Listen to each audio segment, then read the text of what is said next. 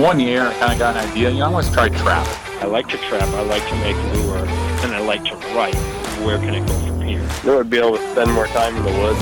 I was losing money hand over fist trapping, but I didn't care. Getting the traps out there is the hardest part, I think, with them. I would leave the critters in the back of my truck in the high school parking lot. We're gonna set traps, like no matter what. Some of these guys have trapped these areas for generations. Got through the fur bin. Thank God. This is northern Michigan. This is what you do. Representing trappers in a positive light. I'm gonna ask you guys a question. Do you know everything? This ought to be fun. Trying to learn something from these legends. Ask questions without asking questions. Volumes of Fur Fishing Game magazine. Instructions from Perry Gorman. Herb Lenon's articles, the Herb Lenon ads. True information, trapping radios. We are trappers ourselves. To me, that's pretty important. All right, everybody listening to me? Develop a system you have to put the work in ahead of time to build big trap line. If you got berry bushes, sand, and turkeys, you got bobcat. He started talking about these big fans. Most of my tuna are coming from up top, not down bottom. Probably the best marten country in the world. I don't get any better. Trying to set predator traps and trash waders. The back of that beaver looks like a sheared. You better edit this part out. Yeah, we better. Hey, back in the fur shed. This is Trapping Today. I'm Jeremiah Wood. Thank you for listening in. Good to have you here. We are brought to you by Kaatz Brothers Lures, K-A-A-T-C-B-R-O-S dot com. Trap smarter, work harder, enjoy the success that follows. Kaatz Bros has what you need to get started on the trap line or to resupply for the season, so check them out. We're brought to you by onX Maps. Use your phone as a GPS on the trap line, mark your trap locations, run tracks, get landowner information, and scout using the latest aerial imagery. And Moyle Mink and Tannery. Get your fur tan by the professionals. Moyle.net, M O Y L E. They produce an incredible product. Nice, clean, tanned furs that you can use to either hang on your wall, preserve those memories, or you can do so many different things you can do with fur. Whether you want to make uh, mittens or hats, fur hat, uh, just a, there's there's a wide variety of things. Vest even, you could try the vest thing. Uh, I don't know. You could go just about any direction you want with fur. And there's people and companies and places that will make stuff with the fur that uh, that you produce. But it, the big big uh, thing there is you need to get it tanned. You need to get it preserved. Uh, if you just leave raw fur sitting around, the bugs are going to get to it. It's going to go bad.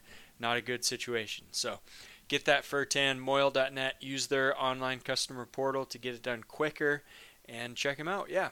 Okay, guys. Um, I'm recording this a little bit early uh, because hopefully, if everything works out, meaning if my truck doesn't break down, um, I will be heading down to the Maine Trappers Association Fall Rendezvous this weekend. So that's, I think, going to be fun. Uh, I haven't been to an MTA in quite a long time. So uh, since uh, Neil Olson's got was canceled this summer, uh, this is kind of uh, that Neil Neil's is the New England Trappers weekend. Um, I I can only really find enough time to make it to one convention a year, and so Neil's was canceled. I thought, what the heck, I'm gonna go to the MTA and check it out. So, well, uh, hopefully, if any of you guys are that listen to this are gonna be there. Hopefully, I run into you and say say hi. I know a lot of people said hi at Neil's. So uh, yeah, I look forward to seeing you guys. By the time you hear this, it'll probably be over and done with. So anyway, um, let's get into the show. We have, I think this is actually episode 200, but it just shows how little attention I'm paying to that whole thing. I guess, uh, you know, I made a big celebration at 100 and did a giveaway and all that stuff, and was thinking about doing it for 200, but it never really materialized. And I guess it makes sense. I'm not really big on holidays or birthdays or celebrations or any of that sort of thing. So um, it just is what it is. It's a number. But anyway, we, we are cranking along. Uh, lots, lots and lots of material there. If you've just stumbled upon the podcast more recently, you can go back and listen to all 199 other episodes. There's plenty of listening uh, material there. There's a lot of good information. There's a lot of me stumbling around trying to find the right words and um and and, and, and, and all that stuff. So, um, and I still do a lot of that, but I'm hopefully getting a little better. But anyway, yeah, we'll see what the future holds with the podcast. I'll probably wind things down a little bit at some point. But uh, yeah, I get a lot of lot of feedback from guys when I just mentioned that it might possibly go away or at least go to a, a less frequent thing. And uh, yeah, it was an emotional thing for some people. So um, it's good to hear that people are listening and enjoying the podcast. Now, if everybody wants to pay a couple bucks for every episode, I could uh, do this forever but that's just not a reality right now. So, um, podcasts are generally free and paid for with advertising dollars. So, what it takes is more ears, more people listening. So, spread the word if you know of other trappers who might uh, benefit from the podcast or might be interested in it. Love to have them on board. All right, in this episode, I interviewed Alex from Wisconsin. Alex is just a regular, average everyday trapper like you and me. He is a farmer in the summertime, traps during the off season. He's primarily focused on raccoons and muskrat. He talks about his coon trapping and how it's it's primarily geared now towards animal damage control work because the coon prices are so poor that people are actually, you know, helping pay the gas money to to get him coon trapping on their farms. And so uh, it, it, was interesting to hear that he has a lot of experience using dog-proof traps. So I learned a lot from that, talking about that. And then later on in the season, he does some under ice muskrat trapping. So that was uh, it's another Alex from Wisconsin. Good to have you on. Thanks. Good to talk to you. All right, so you are you said you're in south central part of Wisconsin and uh, like Correct. me, you you do a lot of farming. You're more full time uh, kind of farmer. I'm, I'm more of a after work kind of farmer, uh, but uh, you do uh, quite a bit of trapping in the off season or during trapping season. Correct. And like I said, between uh, the summer there, I mow lawns for people too, and in between, we got 200 head of Holstein cattle here and do some cash crop and everything else. And in between in between all the projects, I like to do some trapping. So I, I'll try to hit it hard as I can for what I got for time. Yeah. How'd you get started trapping? Uh, actually, my grandpa kind of got me into it. Um, started, and I think the first year I caught caught anything worthwhile was about 1998, probably or 99. And uh, yeah, my grandpa got me into it. My dad never did it grandpa got me and my brother into it. Um, took trapper education in '98, I think, and then I started shortly thereafter. I actually got my first uh, first slip from FRS to NAFA, but that wasn't until didn't have enough things to send there until 2004. I still got all my slips over the years. you kept them, huh? Yeah, kind of neat to follow that through the years. For sure.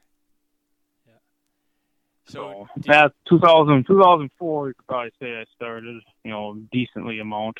So I'm guessing, did you when you started off, uh, when you first got trapping? I'm guessing you you were on your main farm. Correct. Yeah, I was just when I first got started. I was just trapping our. Well, we got two farms here. I was just trapping those just to kind of kind of got started a little bit bigger because you know, when you're combining corn in the fall, you see a lot of it knocked over by raccoons and it kind of all took off from there and this, that, and the other, you know. Yeah. Do you remember the first animal you trapped? A raccoon. Yeah. So surprisingly, it wasn't a possum, but. what kind of a set was it? Uh, it was actually uh, one of them, uh, kind of a goofy thing. One of them, they called them the black hole. I think it was a one and a half coil spring that they put this little, uh, this little like a before the dog proofs came out, this is kind of what they had, kind of like a first imitation of a dog proof. So they put a like a circle tube inside of a one and a half, and there's a trigger in the bottom. And they had to kind of pull it up to set it off. I think I... it was called the black hole. Okay, I've seen those before yeah. somewhere. I actually bought I actually bought a dozen of those when I first started. Okay. That was kind of I mean those are long gone now, but that was that was what made things happen. Yeah. and so, uh, 2004. That was your kind of your first um, your first big line. Well, I started I started using those things in like 98, 99, and then 2004 is when I finally bought myself a couple of dog proofs, I believe, about that year. Maybe it was five or six then. I started, you know, buying actual traps, and then I got some, you know, in Wisconsin here we can't use 220s, we got to use 160s. So that's a little bit of a struggle for. We got some pretty good sized raccoon here. Mm-hmm. So, but I made do with what I had to do. Yeah. Did a lot of actually, to be honest with you, did a lot of cage traps too. There's a lot of people around here, a lot of pets and stuff, and they say, "Oh yeah, you trap raccoons all you want, as long as you use a cage trap." So then when the dog proofs really took off, I really, I bet that really opened a changed lot of things. opportunities for you, huh? Yeah, yeah, it did. That's good. So you're, Yeah, I've been I've been going with the dog proofs ever since they kind of came out. I think I started with them. I think they called them coon cuffs or something. There's another some odd thing. Yeah. It's amazing how the technology came through yeah, years. I yeah. know. There was just one model at the time, and then all of a sudden that everybody was- figured out that wow, we can make these and sell a bunch of them. Yeah, I I wish I could look back and see the exact year, but I don't remember. It might have been 2004 or five when I started with those, and then went to the little grizz and all that when that came out, and just kept going from there. You know. Yeah. Now, uh, your trap line today, uh, what is, is it mainly dog proof still, or ha- or have you transitioned? Nah, I would say it's probably 80% dog proof, uh, cage traps where I have to, and then I, you know, I'll never turn down a good trail for a 160 if I can get it in there right. Yep. Yep. So, but otherwise, yeah, mostly mostly dog proofs due to trapping a lot of abandoned barns and stuff like that, and always have, cats and dogs. Do you have a preferred model of the dog proofs? I actually switched to exclusively the Z trap now due to the staking system.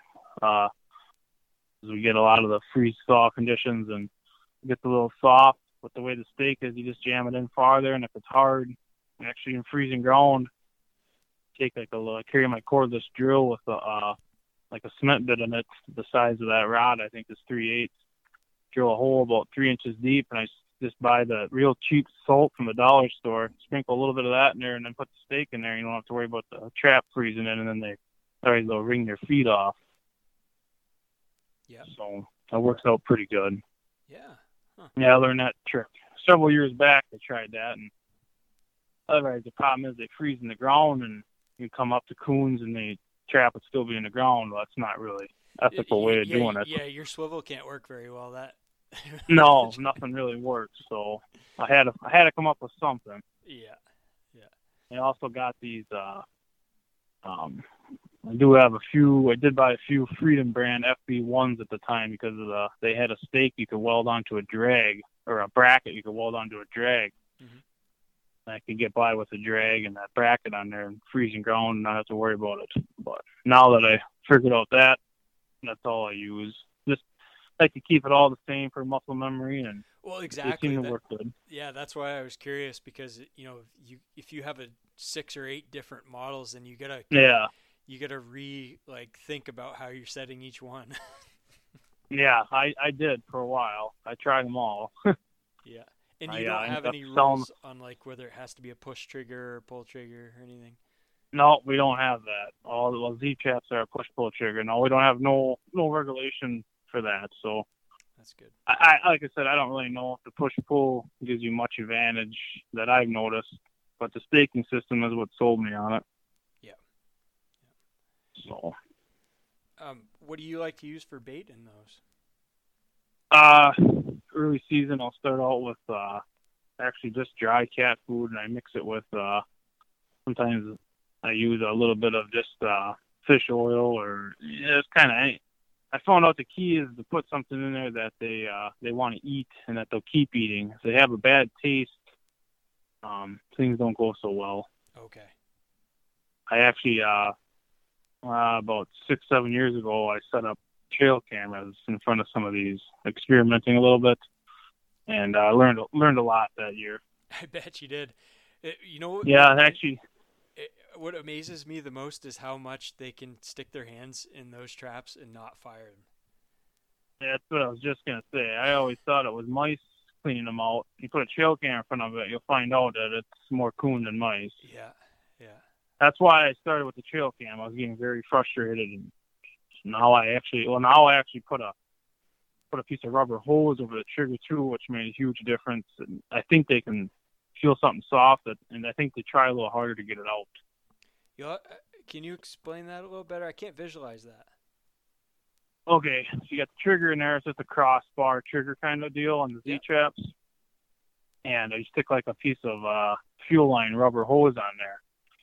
It fits nice and tight, so it's not metal trigger, so it's okay. rubber fuel. Okay, not big like a garden hose, just a yep, a fuel line hose. Yeah, just a small piece of like fuel line, or you can. Oh, they got these things they call coon grabbers or something. You can stick underneath there. Anything helps. It just gives anything better than, something to. Yeah, a little bit. Yeah, I noticed that made a big difference too. Cool. That's well, a, every really neat. every trick. every single one of mine has rubber on it now. Okay.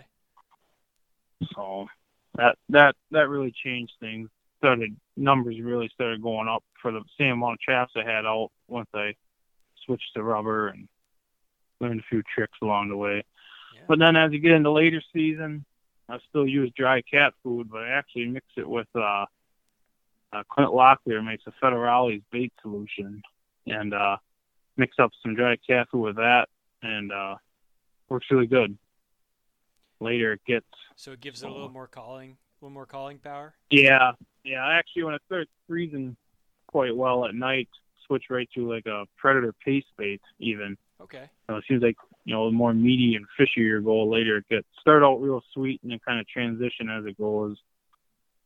So you can just kind of tell, you know, you just kind of tell as the season goes on. The weather starts getting well, really cold at night. I'll start switching. Now, do you, Oh. do you during your season does it get cold to where the coons will go to sleep and den up for a while? Oh yeah. Yeah.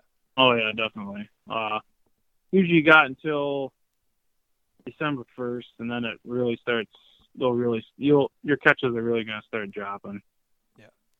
So you can still get you know you get them good warm. You get a warm week in December, you do good. Or but definitely definitely by Christmas time, things are gonna start slowing down for you. Now on those, which is too bad. I know because yeah, in the fur, it seems like when Yeah, the fur gets good. better, and that's when I got. Yeah, that's when I got more time. Oh yeah, exactly. Yeah. Huh.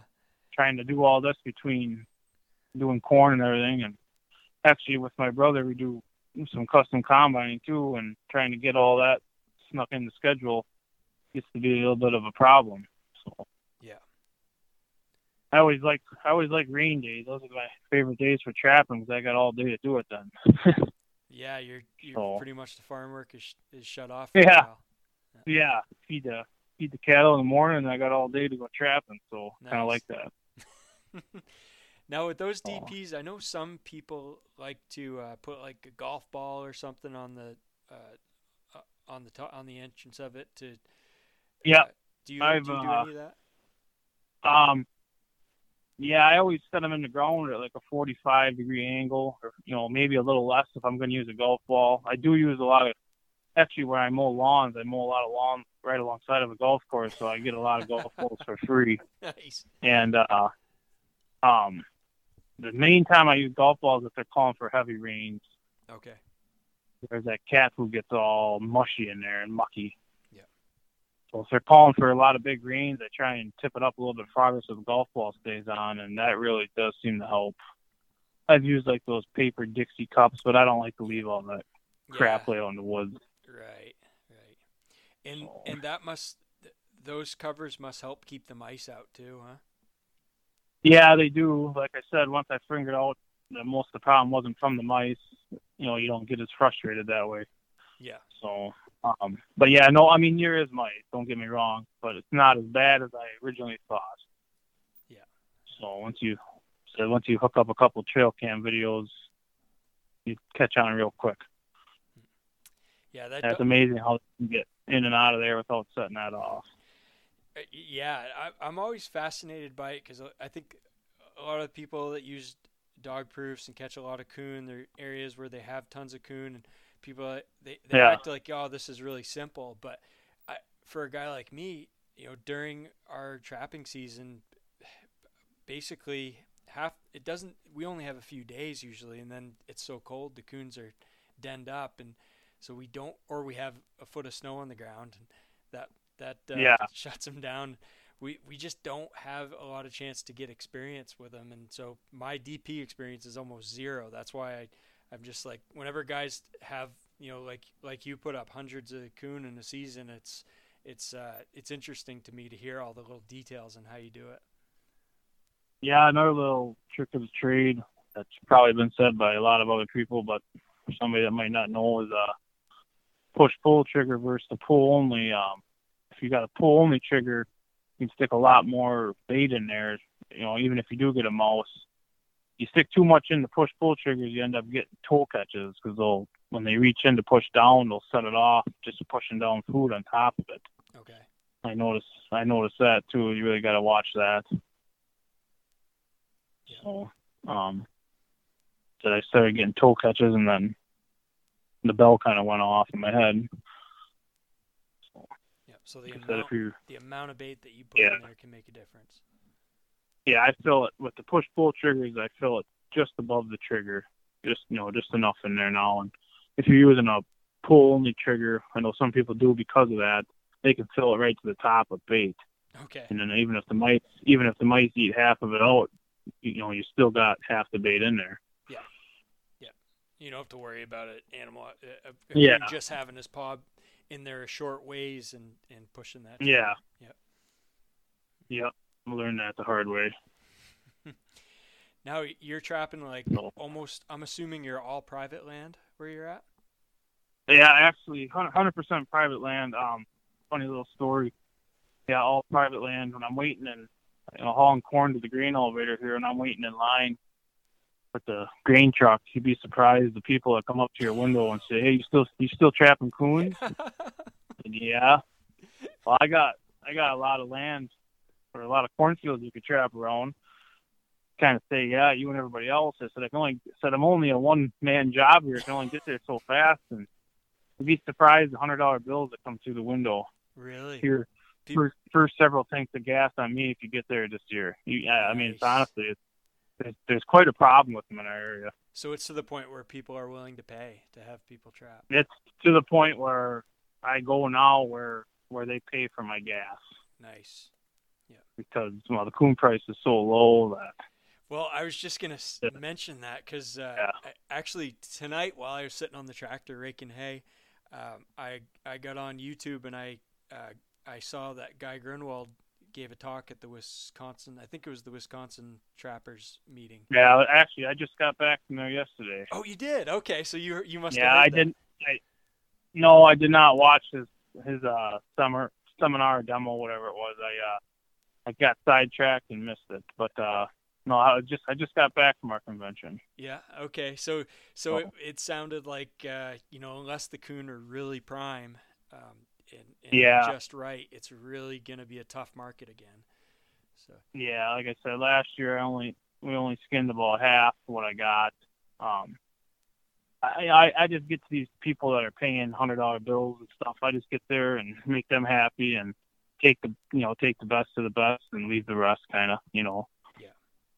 I mean, I mean they want them all dead, obviously, but you know, not gonna. I can't be skinning a coon and not even. A lot of times they'll just show up on your sheet as no value and they'll throw them away up there. So exactly. So you up. just worked right. You just worked to Yeah. to put up that fur for nothing. Yeah. Yeah. Yeah, the smallest coon, smallest coon I sold the last three years is a two X. Really. Yeah, all all mostly threes and fours. We get quite a few fives in our area even. So never never caught one at thirty pounds, but caught in several at twenty nine. I've always wanted to get a thirty, but That's a big big coon that's probably been eating a lot of corn. yeah, they're big. Yeah, I've gotten I gotten a couple. It's like, oh, this one has to be it, and it's always twenty nine. Yeah. Well, just can't quite get that 30. I seen another guy that traps pretty close to me, four miles down the road. He caught a 32 about 10 years ago. he brought that down in a five gallon bucket. There was no room left in the five gallon bucket. Really? So yeah, big tune. Now, when you do them, do you, do you just green skin them and take them to the truck, or do you put them up? No, it's actually another. That's actually one of my main expertise more than trapping is the fur handling. Okay. Um, no, everything gets dried and sent to fur harvesters now. So, um, I always, always has. Started off as NAFA, switched to fur harvesters about 10 years ago, and uh, been there ever since. Was it your grandpa that taught you how to put up fur too? Uh, yes, it was. And actually, I do. My, my brother does quite a bit of trapping too, and we always work in the fur shed together, and we actually do quite a bit of, uh, uh, you know, black bear hunting's big around us.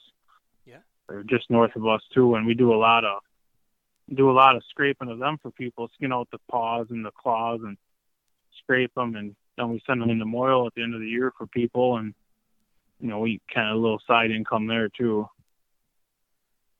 So yeah, no fur handling definitely kind of my expertise. Do a lot of a lot of neighbors shoot a coyote during deer season, and you know, and they'll want it a rug made out of it, so we'll skin it out for them and flush it, dry it, send it to Moyle, and then give it back to them and Yeah. things like that. I know we actually do quite a bit of that. We're I call that my specialty. I'm really, really picky at my fur handling. I like to look just perfect when it's done. Yeah. Yeah. There's a lot of pride that goes into that. Yeah, even uh, even the skunks. I always uh, board them out nice and then uh, lay the tail down and put uh, like some hardware cloth over it and you know comb out the fur so that when it dries, it dries. Looks like it has you know a tail looks twice as nice as it really is, and just take a lot of pride in the fur handling aspect of it. Yeah. How uh, long will it usually take you to put up a coon? Uh when we're uh when we're rolling hard, they just get they just get skinned and thrown into the freezer, and then uh you know in about February or January, March, I take them out and flush them and dry them. Yeah. Um, I don't know how long it takes. You skin them. I honestly never timed it. Uh, I don't know, a few minutes each to skin one, maybe two, three, four minutes, something in that area. Depends on. Just depends on how tough they are. It seems like the bigger they are, the tougher they are. yeah. Yeah. I don't know anybody that's done any number of coons. If you ever catch one with a bobtail, short tail, you know right away it's going to be a tough one. It never fails. I don't know why. Huh. Yeah, it's kind of weird. And I've talked to several other trappers in the area say the same thing. Always skin and flush hard. Like even up on by the neck when you're flushing it, just scrapes off hard. Huh. Something with that must be if they're fighters or what they are, but yeah. Do you have then you get the Uh, bigger boars. do you have dog hunters uh, in your area? Uh yeah, we actually do. Um not for coon, for uh coyotes. That's why I don't do any coyote trapping. Oh, really? Um, okay. Yeah, it's actually dog hunters, which I'm not really complaining, but the dog hunters got them.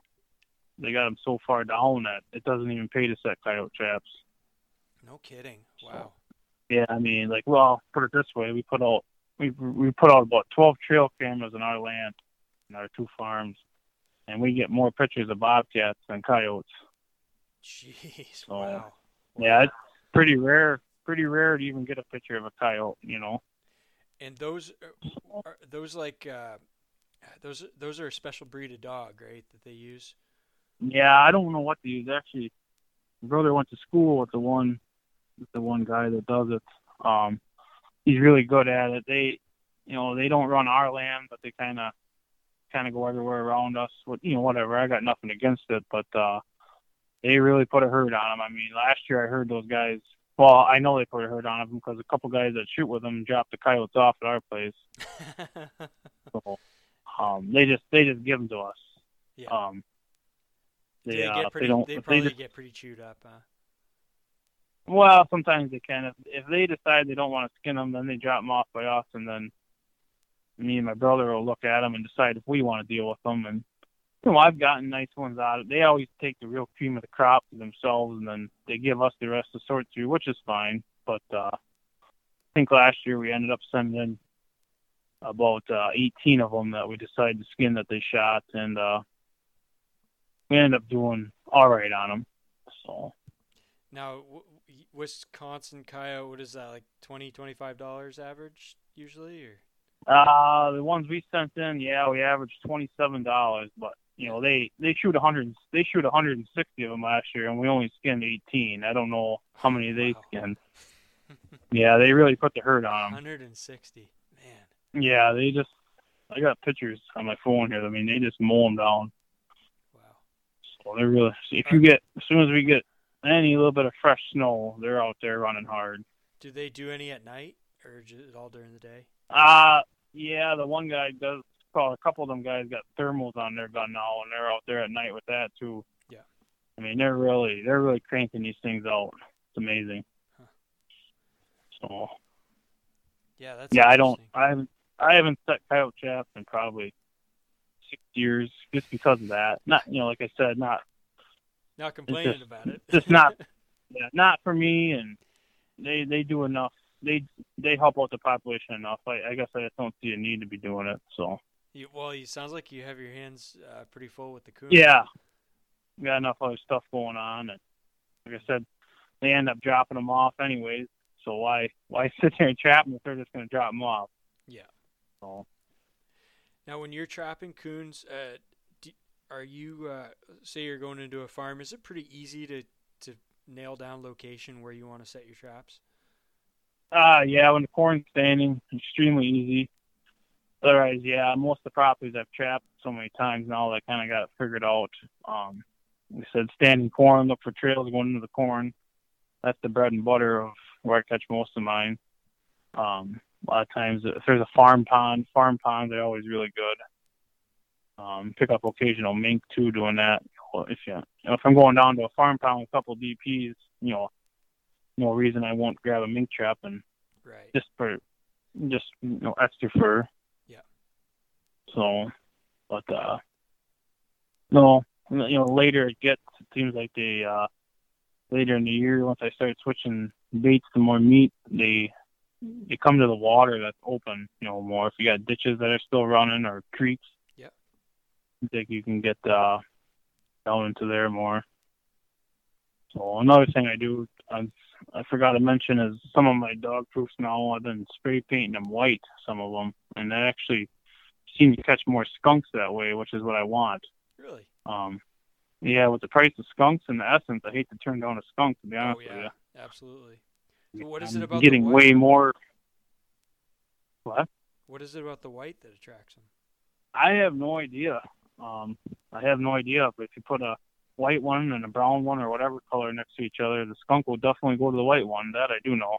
Hmm. Um, something with it. Um, like I said, if I think there's a skunk around, I'll set a white one. Wow, that's So I I never would have thought we- of that. Average, average way more on skunks last couple of years, plus the essence. Yeah. So I hate to hate to honestly turn one down. Yeah, yeah. And I mean, I got twenty five dollars an ounce to sell in the essence. nice. Yeah, it's getting So- jeez, it's getting expensive. Yeah, that was just last year. The year before, I only got fifteen. You know, just recently here, I got twenty five dollars an ounce. Yeah. So And yeah, Are amazing. they? They're That's usually. Uh, do you, Do you have anything you like to do to keep them from spraying when you when you dispatch? uh, hopes and dreams. Yeah. Um, no, I I haven't. I haven't found anything that works. Uh, the best thing that works is the acetone with the syringe. yeah. If, um, you, if you can do it. If I got if I got time and I think I can do it, I do it. But sometimes I'm in a hurry and I just shoot it and want to be done with it. You know. Yeah, and maybe it'll uh-huh. spray, maybe it won't. Yeah, Yeah, exactly. About sixty percent of the time they do. But if I got, you know, if it's a rainy day or I just feel like I got time or it's a real nice looking skunk, I'll, I'll, I always carry it in my truck. I'll get it out and do it. Just sometimes I just don't feel the time is worth it. So. But I said, I always, always have it in there. I always have that in a catch pole. We have a, sometimes, you know, you got to release something too, maybe.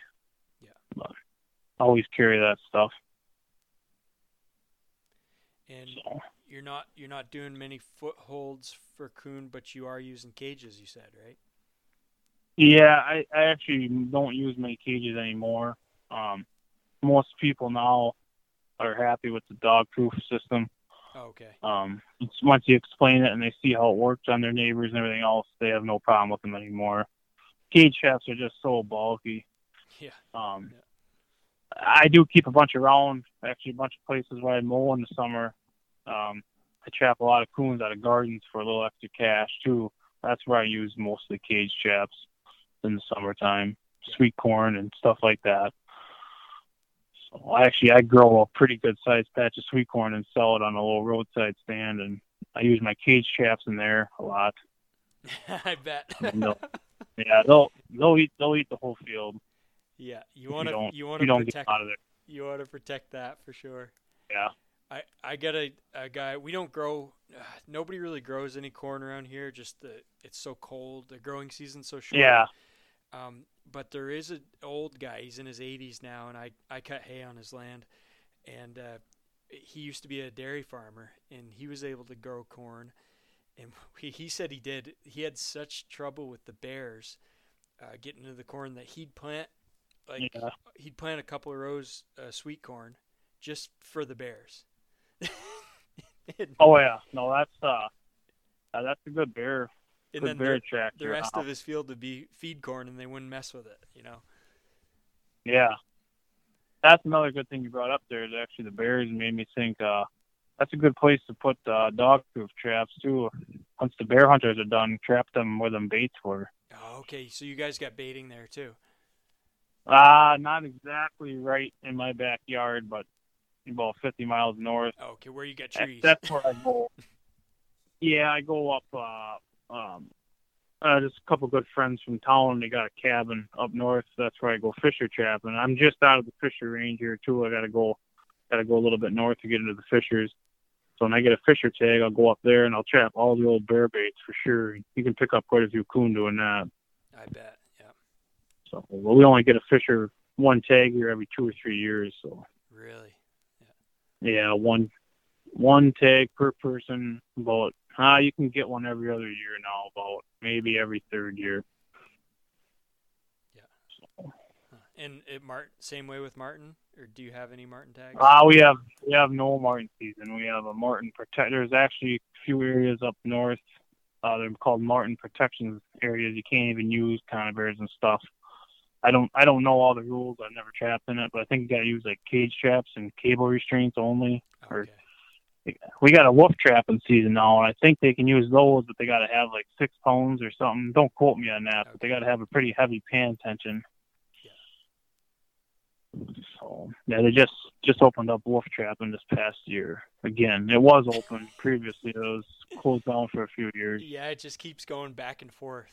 It's, Yeah. yeah, it's amazing. So I mean, there's a lot. There's really none in my backyard yet, but like I said, not very far away. They're really picking up. Yeah, if they're not if they're not hunted or trapped, they they can do pretty well. They can they're they can, they're very successful. Um, yeah, they are, and they really do. I go up, I go up north, way up on the UP border, deer hunting. I got another buddy that's got a cabin up there. We're like seven miles from the UP border, and I go up deer hunting not because deer hunting's better. It's not even close to better. but I'm not not that big into deer hunting, but I always pull all the traps for four or five days and go up there for deer camp. A bunch of older guys, and I just really enjoy it. But the last couple of years, I go out, I see more wolves than deer. So I mean, they're they're coming in. So I mean, usually we come back in about eat like a brunch. We come back in and we always whoever sees the most wolves, you know, it's kind of the, the game. Yeah, it's amazing. So now when when all this stuff is wound down and and things are slow and winter's here, uh, you transition to muskrat trapping. Yeah, once the coons slow down, crops are done, and everything, and I got a lot, I call a lot more free time. Still got a lot of things to do, but I got more time then. And uh, yeah, I transition into muskrat trapping. Sometimes, sometimes I can get lucky and get a week of open water before I have to go into under the ice. But yeah, most of my muskrat trapping's under the ice due to the time frame. How much ice are you looking at chipping through? Uh, I usually chip until it gets eight inches, and then it's just too much work, and I quit. I, I uh, ya. can't can't find nothing anymore either. You know, hard yeah. to find the runs. exactly. Yeah. When you get that first ice and that first snow, I'll take you know I'll trap you know open water if I can, and then I kind of mark where the runs are when it freezes, and then when I run out of stuff I pre-marked, I'll uh I'll take a whole day right before it freezes, or right the day after, and go pre-mark stuff, and then when I run out of pre-mark stuff, I'll uh actually we get that little bit of snow dusting on there. Found out if I take a leaf blower, I can just kind of blow the snow off and a find the runs. Yeah. yeah, it works works pretty works pretty slick until the snow gets you know wet and heavy, and then it doesn't blow off. And you're looking for You get out there looking for bubble trails, and you know if the ice is thin enough, you can see right down to the dirt and see their runs and stuff. You know. Yeah. Well, then I kind of kind of do that as long as I can put up with it, and then I call it a year. How do you mark them? When I pre-looking, Yeah. I just mark it like a wooden stick with a little orange flag on. Yeah. I kind of just go about that that route. And that's all pretty much 110s on uh, stabilizer, those long stabilizer rods. So and I paint the tops of those orange, so they you know, they always stick out of the ice anywhere from six inches to two feet out, you know, and just kind of go from there. Now, are you using like a Hags bracket or a spring clip or something like that? Uh, I will use a lot of Hague brackets for baited sets underneath the ice. So But your stabilizer, stabilizer rods are those going through any type of uh, uh, a clip or are they? How do they attach to the? Uh, the, the stabilizer rods, I should have explained. They're just some ones where the trap goes into them. Forget what they even call them, but like uh, it just holds the 110 like a kind of like a T handle on top. okay. You know, like 330 stands we use for beavers and stuff. They're just for 110s instead. Yep. Yep. I've got some. Yeah. Yeah, that's what I use mainly, and then I do some baited sets in the deeper water. I have not found a very good way to do that. Um, a lot, a lot of sprung off and empty traps. Really. I did find out if I put like I use like a baby carrot or apple or potato or something. If I zip tie it, take a small plastic zip tie and I'll zip tie it to the fiberglass rod, and I'll run the pan high, like half inch above the jaws. That's that's what I've had the best luck with. Okay. How far? They got to fight for it a little bit more. Do you like the the bait quite a ways up from the trap? No, I found out if I keep it a little bit lower, I've been having better luck. Probably two and a half inches up. Okay. Yeah. So I haven't really found a very good way to do that. Seems like you get a lot of checking a lot of empty traps. Well, it seems to me like anytime you have a run where you can make a blind set, you're way better off anyway. Way better off. Yeah, baited sets are like my last resort. Have you ever put bait on the triggers of the 110s? Yeah, I have. Um, actually had better luck using 159 doing that. Okay. Seems like you get less misses. I got a bunch of. I'll take springs off some of my 160s and I'll do that. You know, I have a lot better luck. Seems like just bigger and better. Yeah. Um. Yeah, 110 seemed almost too small for that. In my, in my opinion, in my my testing. Yeah. Now, have you ever I know. tried flagging tape? Uh, no, I have not. I tried it one year and it actually worked, but um, Really? I, I was kind of surprised. Yeah, I, I saw it. Somebody Yeah. had a YouTube video where they they just put flagging tape on the, a, I don't know, a, a strip of flagging tape like, you know, four or five inches, three four inches long, and just tied that to the trigger. So it was like this, you know, and it was like white or pink. Yeah.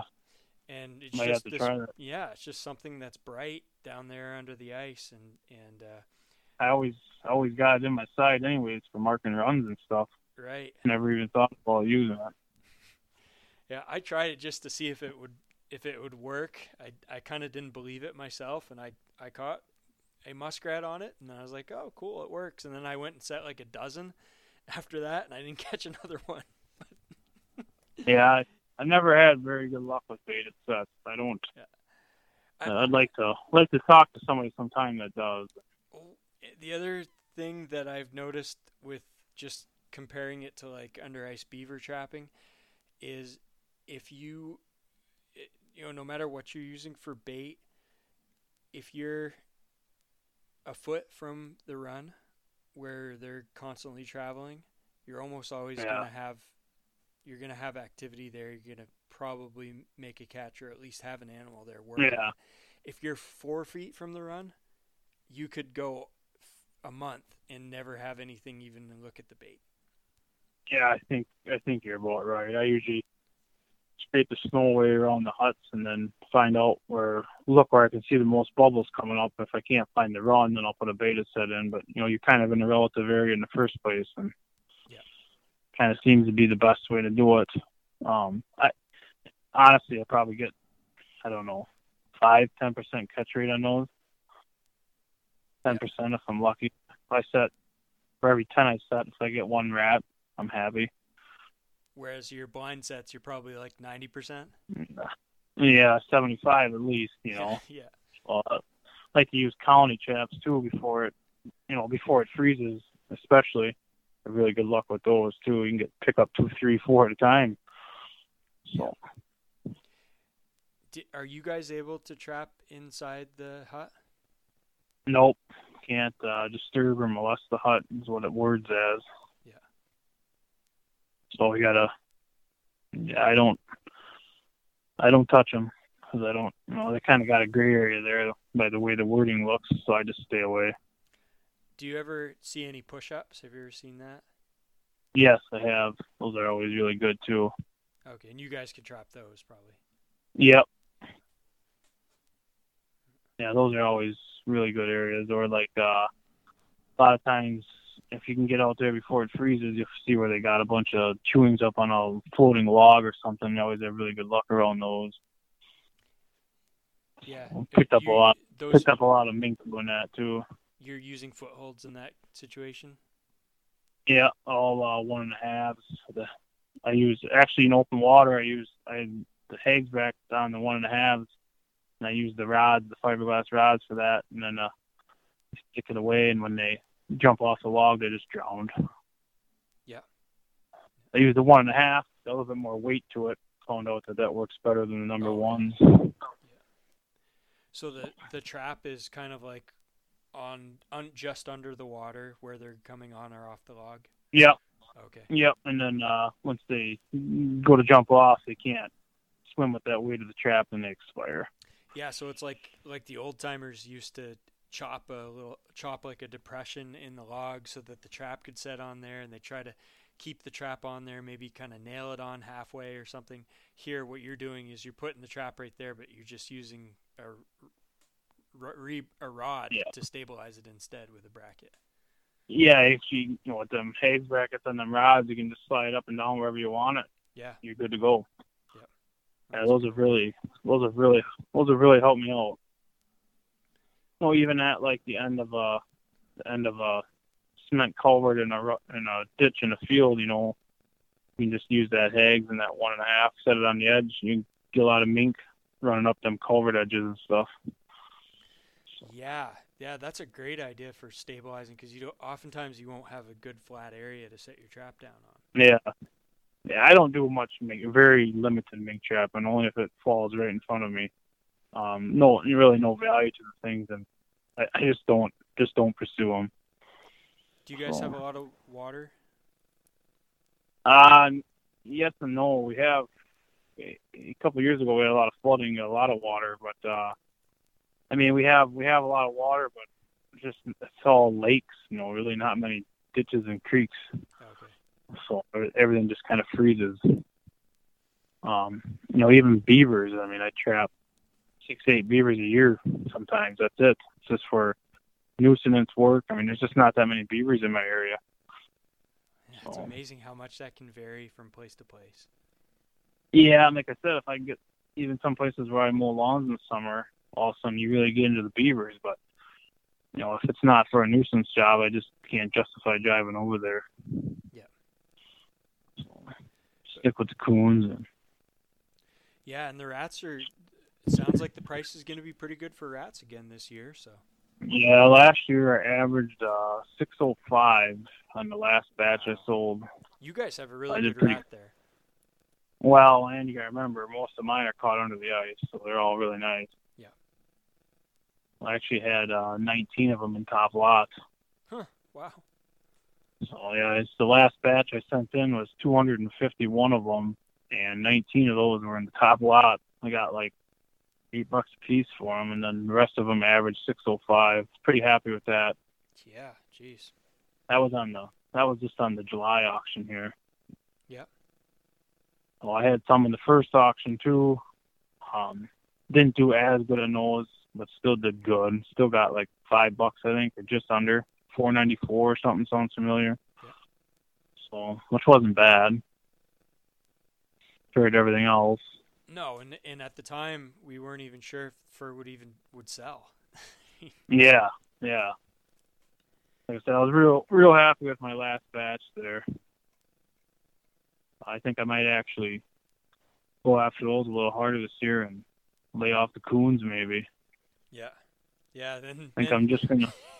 Yeah. You'll have even more hundred dollar bills waving at you at the Yeah. at the grain bin. Well, that's that's all I'm doing this year is my own properties and and the people with the people paying me for gas. Otherwise, I'm not not even gonna mess with it. Yeah. Well, just doesn't pay. Yeah. That's a good. Not when I It's a good position to be in where you can choose that. And are are there a lot of other trappers around to for competition? Ah. Yeah, there, ain't, there is, but nothing. A lot of them are just, you know, they just go out and trap, you know, a few rats and stuff. A lot of coyote traps. Seems like everybody wants to be a coyote trapper in my area. They do now, but they probably won't after this year's uh, fur market results. Yeah, yeah. I just, you know, the last ten years, it seems like people want to start out trapping. They want to go right into coyotes. Yeah, that's I've seen. I've noticed I've that been- too. It used to be everybody I've been started with a noticing that, muskrat or uh, Yeah. coon, and now now they want to start coyotes. So I got a lot of coyote trappers, but not hardly any muskrat trappers. So I kind of got a lot of areas. I mean, you see them. Don't get me wrong, but they're not not like it was back in 2013 when Yeah, the rats were 12, 15 bucks. It was crazy. yeah, yeah. Did, did you were you able to catch a lot during that time period? I caught. Yeah, I I, I did pretty good that year. So, not as many as I've been getting the last couple of years, but I did. uh I did well. So I was pretty happy with the results from that year. But that was, you know, I was doing a lot of coon trapping then too, and coons were high even too, you know. Yeah, coons. Boy, there were thirty and forty dollar coons at that time, weren't there? Oh yeah, we could easily average over 25 with our with our coon here. Yeah, that's that can add Oh. up. Yeah, it did. I really did. And you were able to sell them all. You even able to sell the the smaller ones. Oh yeah, you could even you could even sell larges that year, you know. Which we don't we don't catch many larges. It's pretty rare. We can get one small enough that'll only stretch a large, but every now and then you do. But most of ours will at least stretch an extra large. Most of them. But I don't even I'm not even skinning the extra larges anymore. I kind of just know by looking at it if it'll be a two X, and that's kind of where I start. Yeah. Yeah. It's a shame, but So it seems like, it yeah, it is a shame. I mean, a lot of nice, a lot of nice one X coons, you know, they just have no value. Yeah, if you have no market, there's there's not much you can do with them. Yeah. You- No, you can you only, only you can tan only so get mu- tan exactly. yep. Yeah, you can only Oh. send so many of them to Moyle. Yeah. Yeah, actually, skunks. I got, you know, I tan a, I tan a bunch of them every year. I got no problem selling those tanned. it seems like, well, they're kind of. That's why I said I, I just can't afford to turn down a skunk anymore. I mean, that's where that's where it's all at. Yeah. Do you, do you Never thought of locally? a skunk trapper. yeah. Ah, the tanned one. Yeah. Yeah, I do. I got people that asking for them, Nice. But uh, nobody wants a tan raccoon. It seems. You know, I can what's sell up with that? maybe, you know, one or two a year. But the skunks, you know, you can sell them no problem. Yeah.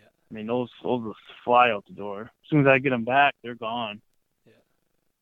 Yeah, Well, I don't have Facebook or nothing, but my brother does, and he'll put them on there, and they'll be gone within a week.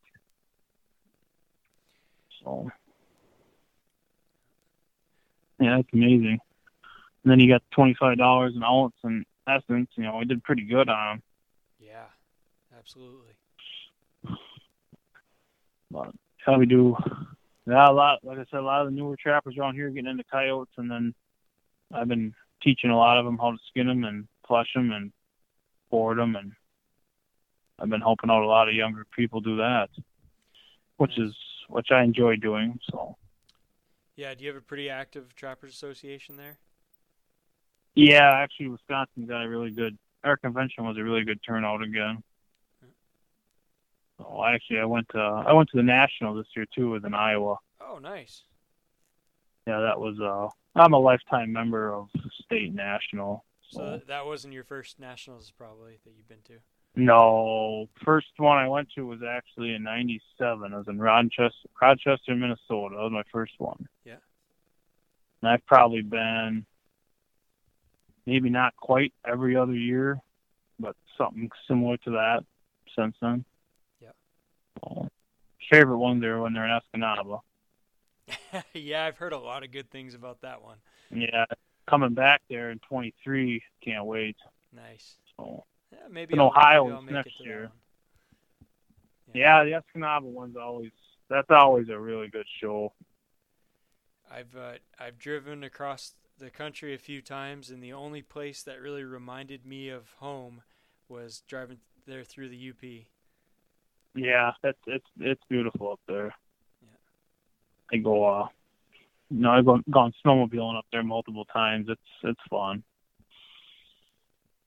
But, yeah, it just seems like the Escanaba just well, the weather's always really nice too. Down in Iowa, I mean, it was knocking on 100 degrees every day. Yeah. Did, did you have air it was- conditioning there? No, no air conditioning. It was brutal. Oh man. So, yeah, it was. It was not. It was not pleasant, but I've been to worse. I guess. One, I think one year they had it in Kansas. That was horrible. Was it? Yeah, it was over. It was like 108, 109 or something. I mean, it was. It was ridiculous.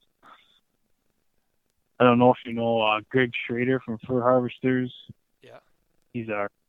He uh, he always does skinning demos, and you should have seen the flies and stuff around his equipment. Yeah. Yeah, it was bad. He he says we got to find a better place.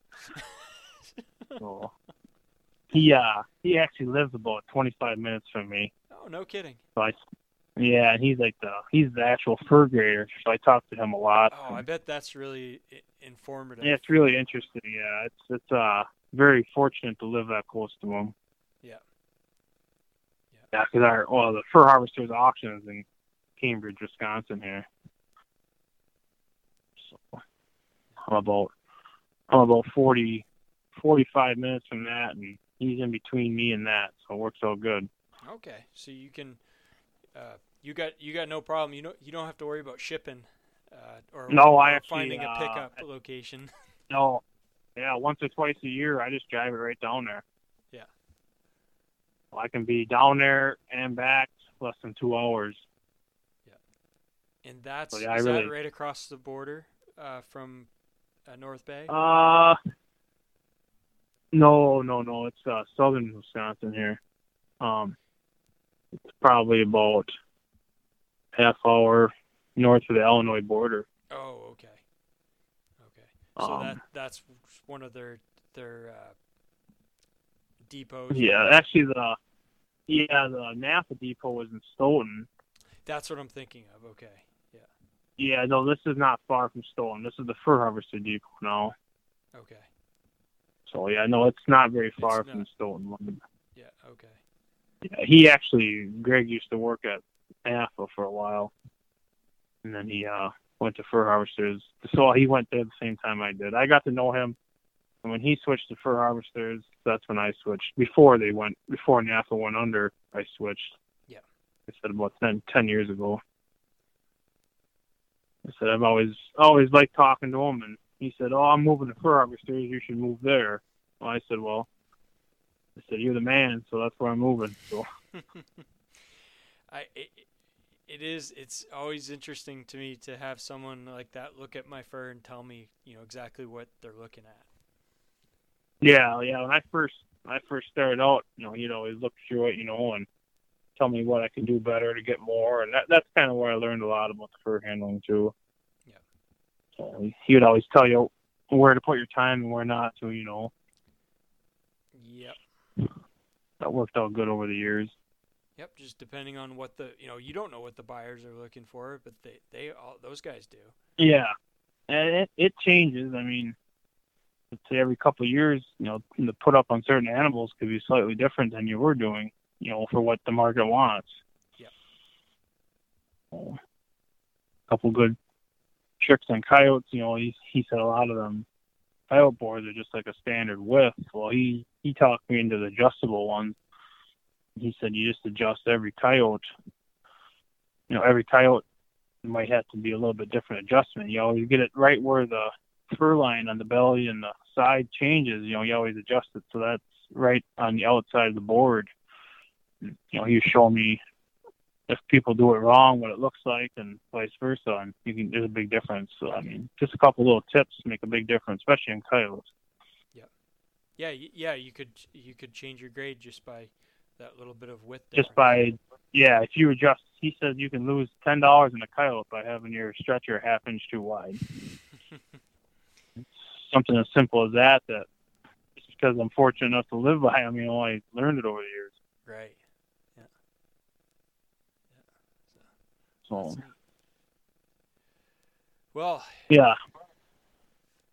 Any- Any other questions or? you know that was pretty good. Thanks for thanks for agreeing to do this and.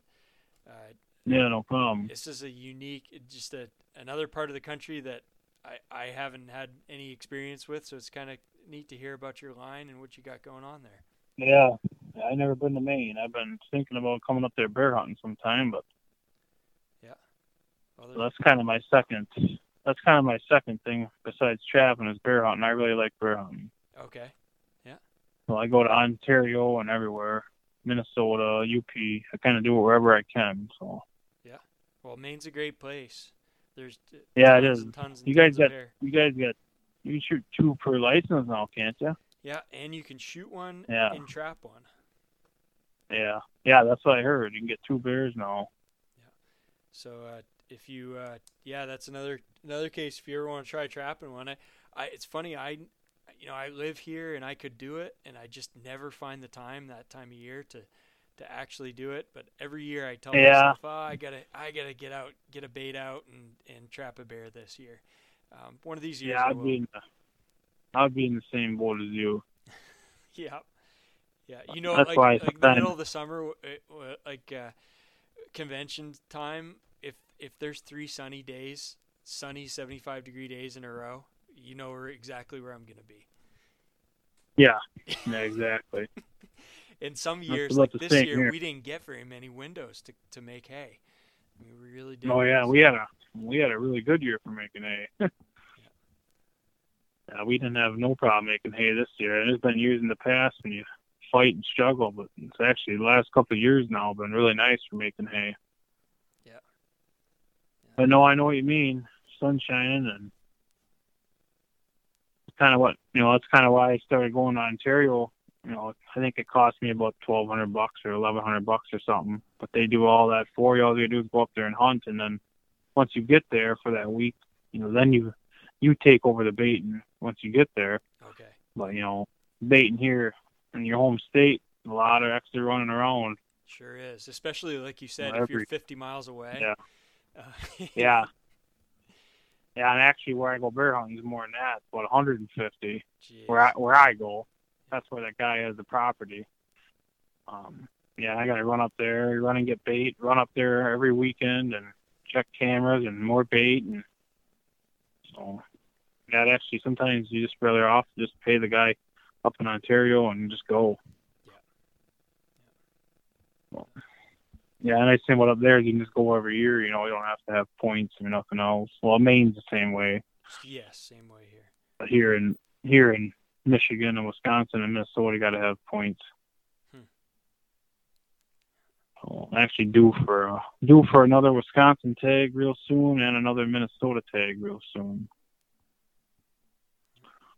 So I probably won't go to Ontario for a while. But, yeah, Maine is Maine definitely on the bucket list. So Yeah, you'll probably do it. you- You'll do it once, and you'll probably want to come back. It's uh. yeah, that's what I'm afraid of. Probably want to stay up there and chat Fisher and marten. Yeah. Yeah. Yeah. It's, That's always sounds fun. the only problem is it's, it's a little ways away. It's a drive. Yeah, yeah, it's a drive. Yeah, we like I said, we can't trap.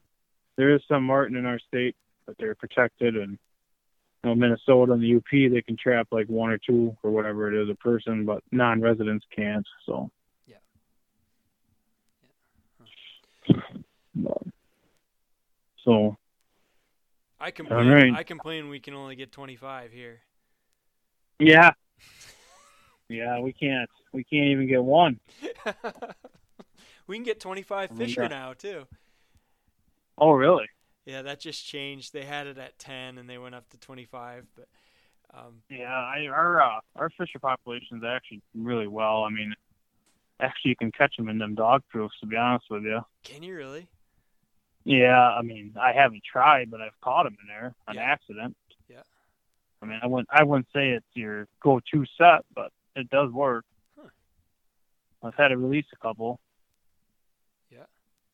Yeah. Yeah, they're pretty. But, well, I think the, I think the push-pull trigger. I don't I don't know if the pull only would work. Yeah. Not sure. Actually, you can catch red fox in the push-pull too. Can you really? That's rare, rare, but you do. Yeah. Huh. About every about every thousand coon, you might get one red fox at the most, you know. But I mean, it does happen.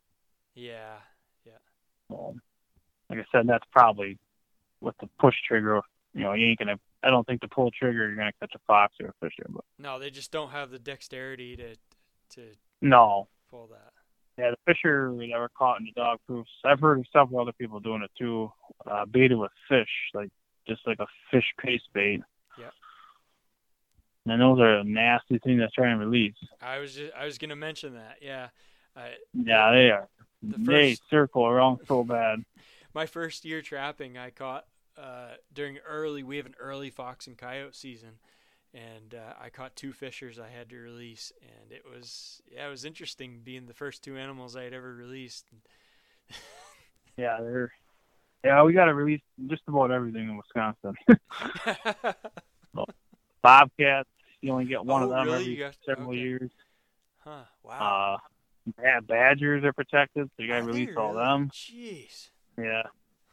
Yeah, that's a lot of a lot of releasing. So that's that's another reason I'm not just not big into coyote trap, and you're gonna end up. I mean, I once in a while I'll set a half a dozen or a dozen just to say I'm doing it again, but you always catch badgers and bobcats and all that stuff too. So you're always dealing with that. Yeah. Especially the bobcats. I mean, they're gonna have to up our tags here, I would think.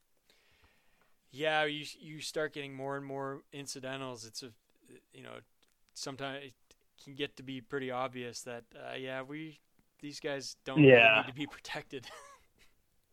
Yeah, yeah, that that's yeah. Actually, we just got our season in the southern half of the state. Like I don't know what year it was, sixteen maybe or something, or I don't even know the exact year. It wasn't that long ago.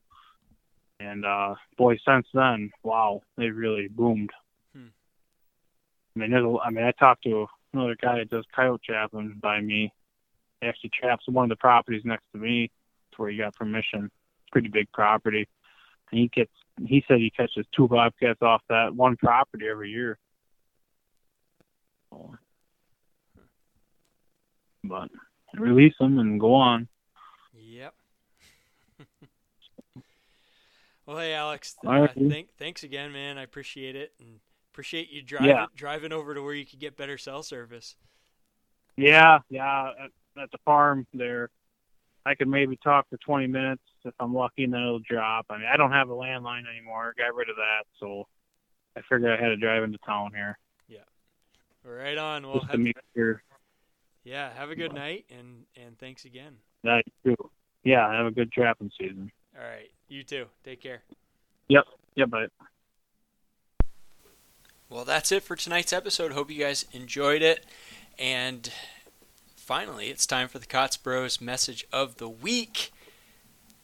Be sure to check out kaatzbros.com for the latest clearances and specials. So I'm going to pull it up right now. Go to Kaatz Bros, g- click on the shop tab, and go down to clearances and specials just to let you know what's on sale right now.